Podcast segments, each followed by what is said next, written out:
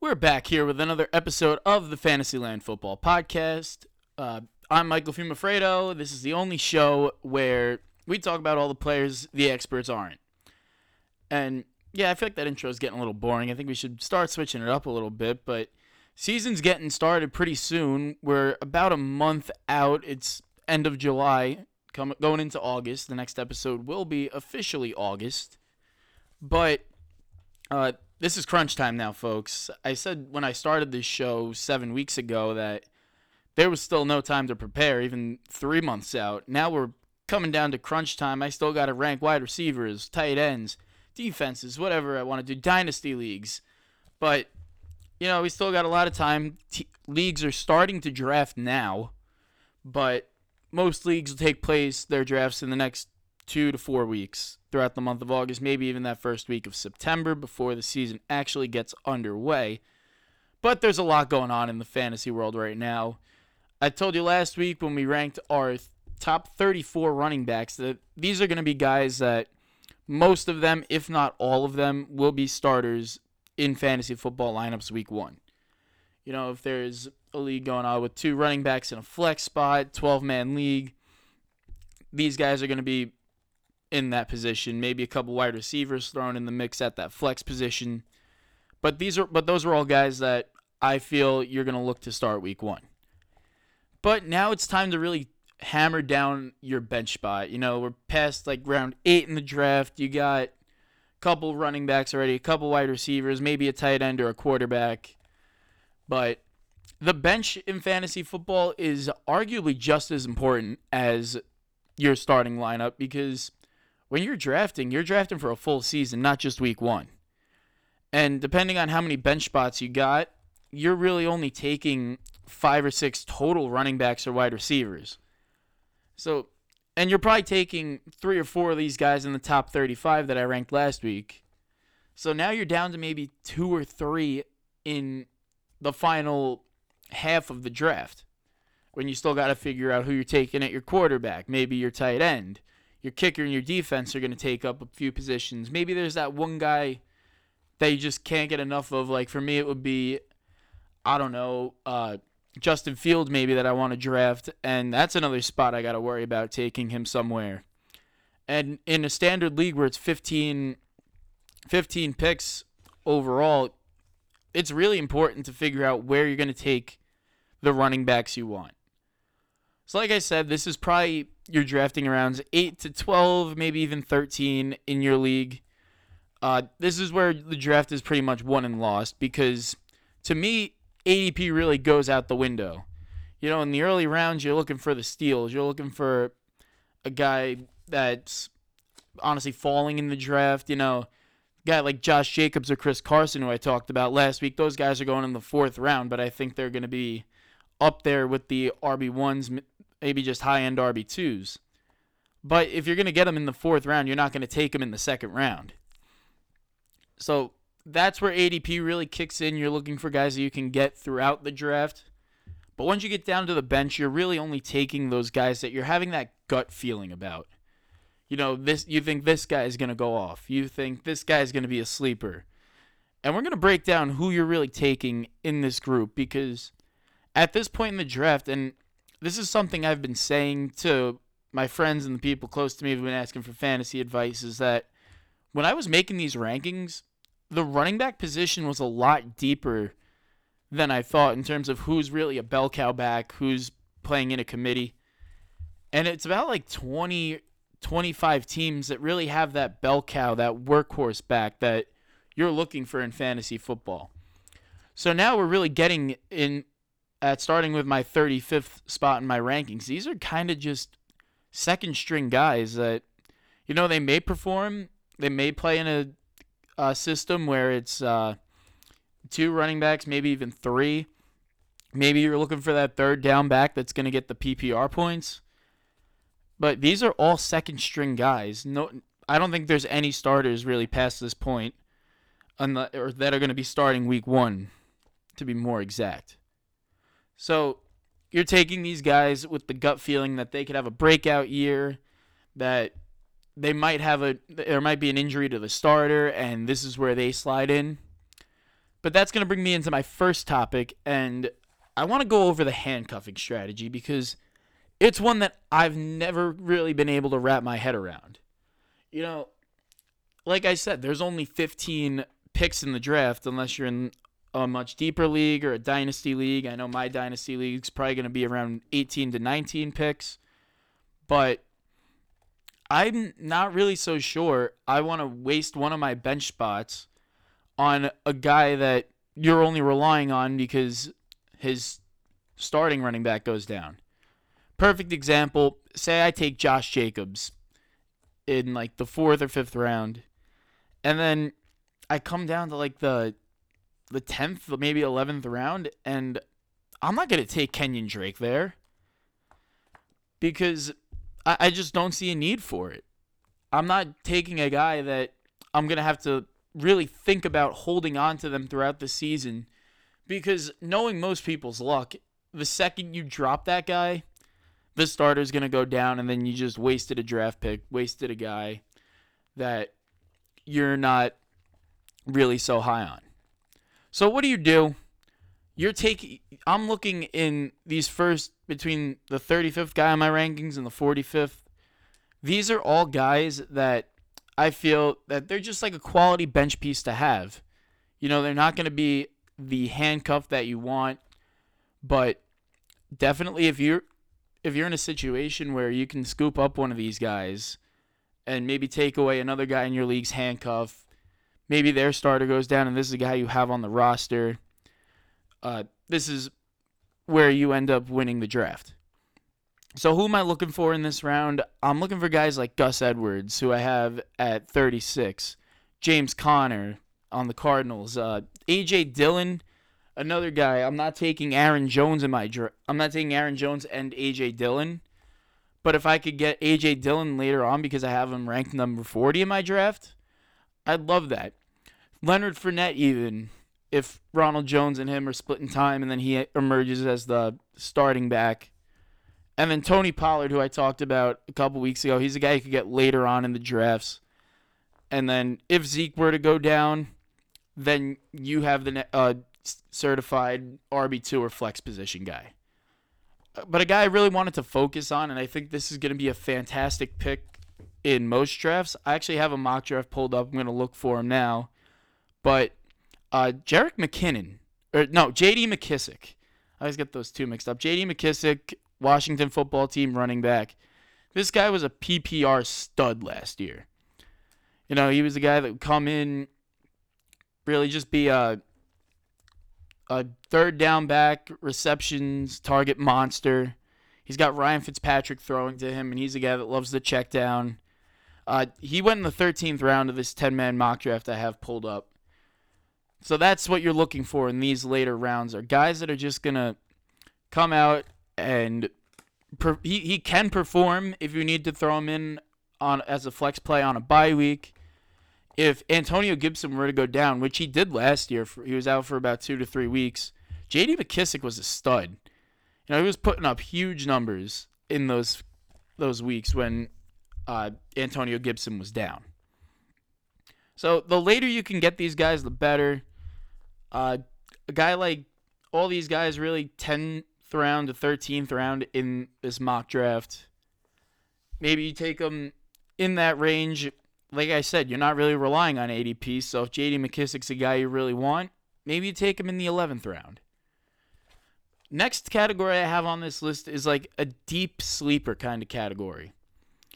And, you know, I only have four guys on here because I had to move uh, Darrell Henderson out of it and up in the rankings after the Cam Akers injury. But these are guys that I think are going to get overlooked. In the mock draft I have pulled up, these some of these guys went undrafted, but these are guys that have the chance to play a significant role regardless of whether the starter goes down or not. I have these guys ranked as deep sleepers in the 46 to 49 range. And what that means to me is they're going to be a flex guy at worst. You know, hopefully you take one of them and they pan out where you can throw them into the flex position if need be. Maybe if your running backs are on a bye, this is a guy that you can fit into the lineup if they have an easy matchup, and you're not really worried about dropping them because, you know, you're taking them so late in the draft that you don't really need to invest too much into them. And if there's a guy on the waiver wire that's playing better, you could pick him up and drop him. But I can really see guys like Trey Sermon, who I have at 46, and Kenneth Gainwell, who I have at 48 on the Philadelphia Eagles. They could potentially step up and take the starting jobs from their respective running backs in that room. And that, that'll give them the chance to put up the RB2 numbers or the possibly RB1 numbers.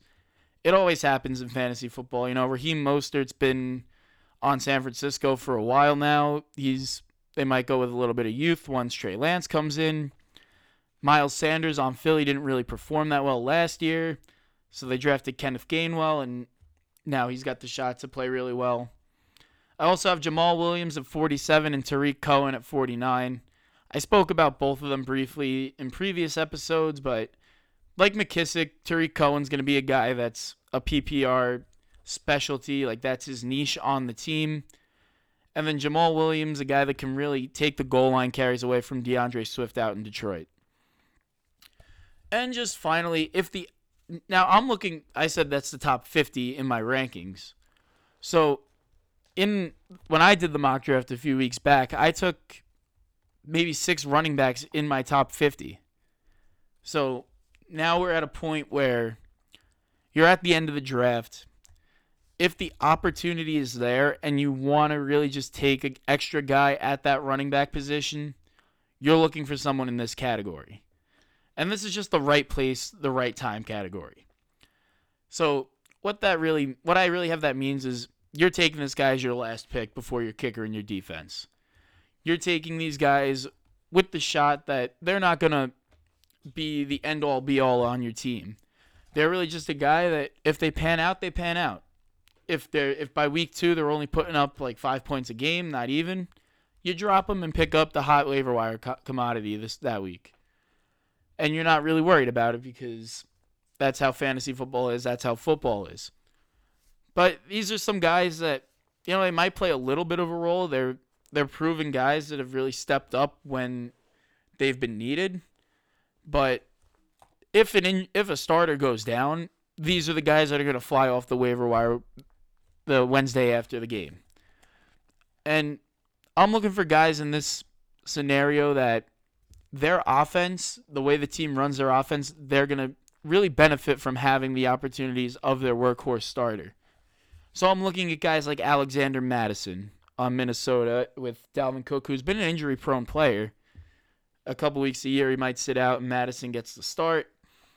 Uh, Benny Snell on Pittsburgh, if something happens to uh, Najee Harris, like last year, I know he came in and played really well. Uh, Latavius Murray, even on uh, New Orleans, is another guy that I've seen do the same thing when Kamara's out. I have them all ranked outside my top 50, which means a lot of these guys might go undrafted. And like uh, you're taking them in the 13th round at most because you're not really looking for ADP. If you're really set though on having a handcuff in your league, maybe you're maybe you take Dalvin Cook in the first round and you want Alexander Mattison, maybe you take Najee Harris and you want Benny Snell, by all means do it.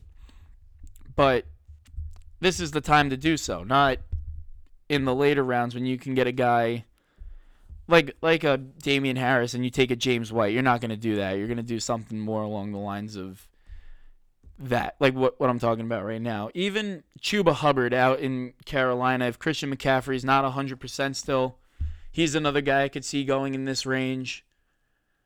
But overall, you're only looking for two or three guys out of these 35 to 50 rank, range in the rankings. Uh, you're taking them as late as possible in the draft. You're not really worried about your ADPs at this point. You're just taking the guys because think about it you could take a there could be a guy with the in the 11th round that has a 13th round ADP and you're going to wait on him and someone's going to scoop him up in the 12th round and then you just lost your pick that you thought you had in the bag. Um another way I just say really just keep their opportunities in mind, you know? I think a guy like Trey Sermon, Kenneth Gainwell, like those guys have an opportunity. J.D. McKissic, A.J. Dillon, they have an opportunity. Latavius Murray, Alexander Mattison, all these guys have an opportunity that's presented to them. They're going to perform really well. That's why they're in the NFL. Tony Pollard, I'll even throw in that. I'm just looking through my rankings for the names. And just overall, you got to trust your gut. You know, this is not, it, it's the draft. It's, you're taking flyers on guys. You don't, you're going in blind. You don't know what their coaches, what their team's looking to do this season. So you're really just taking the risk. Be as risky as possible in these late rounds because it's guys you're gonna you could drop week two and not feel bad about. And yeah, that's just the strategy I go in with. It's pretty much same with wide receivers as well. You're taking a guy that oh I think this guy's gonna be really good. There's no numbers that are supporting that you should take this guy in this spot. It's really just your gut feeling. But just some breaking news to end off this week's show. It's going to be a little bit of a shorter episode. But Michael Thomas, uh, the star receiver, slant boy on the New Orleans Saints, and we call him slant boy because he's known for his slant routes. But we'll talk about him a lot more later on. But he's going to start the season season on the pup list. He's injured right now. The timetable for him right now is a little iffy. He's they're saying three to four weeks could potentially be like 10 weeks with Michael Thomas. It's what he did last year. Aaron Rodgers reported to camp. We mentioned last year he tweeted out one more. Then there was the last dance picture with him and Davante Adams. So Aaron Rodgers will be at camp. It looks like one of his final years in Green Bay, if not his last. But he's going to play this season. So take everything I said about Aaron Rodgers up to this point, throw it out the window, draft him as a top five quarterback this year the Packers also to maybe sweeten up Aaron Rodgers right now. They traded for one of his favorite targets of all time, Randall Cobb, who's back on the Packers from the Houston Texans. And speaking of Houston, we'll go to our next guy, Deshaun Watson, who's officially back on the trade block. And Houston's asking for a lot. They're asking for three first round picks from the team that trades for him.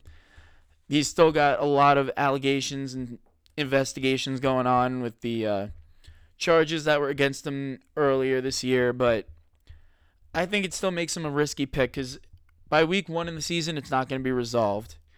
I think he'll stay in Houston because a lot of teams know that, and they're going to not waste their future on a guy that can end up on the commissioner's exempt list by week three. So if Deshaun Watson's going to play, he's going to play in Houston. He's still a great quarterback, but I think the team around him drops his value a little bit, and the allegations against him. This guy could be out of the lineup any week, so I still think he's a risky pick. You take him as a backup, maybe if you take him as a starter, he's you get a guy er, later on that's gonna really come in and perform for you.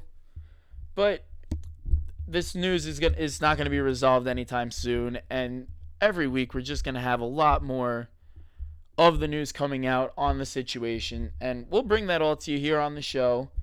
But next week, we're going to focus on the wide receiver position. And instead of just reading off rankings like I've been doing, we're going to break it down team by team, see who's got an offense that you want to buy into, that you want to find sleepers on, that you want to take a guy as your wide receiver one. All of that in next week's episode here on Fantasyland. Once again, I'm Michael Fumafretto, and this is the only show where we talk about all the players that the experts won't. Keep an eye out on our social medias and stuff. We're going to be posting a little bit more as the season gets going on, where it's daily news breaking, waiver wire pickups. But before draft season starts, this is where you're going to get your information. Hope to see you next week here on Fantasyland.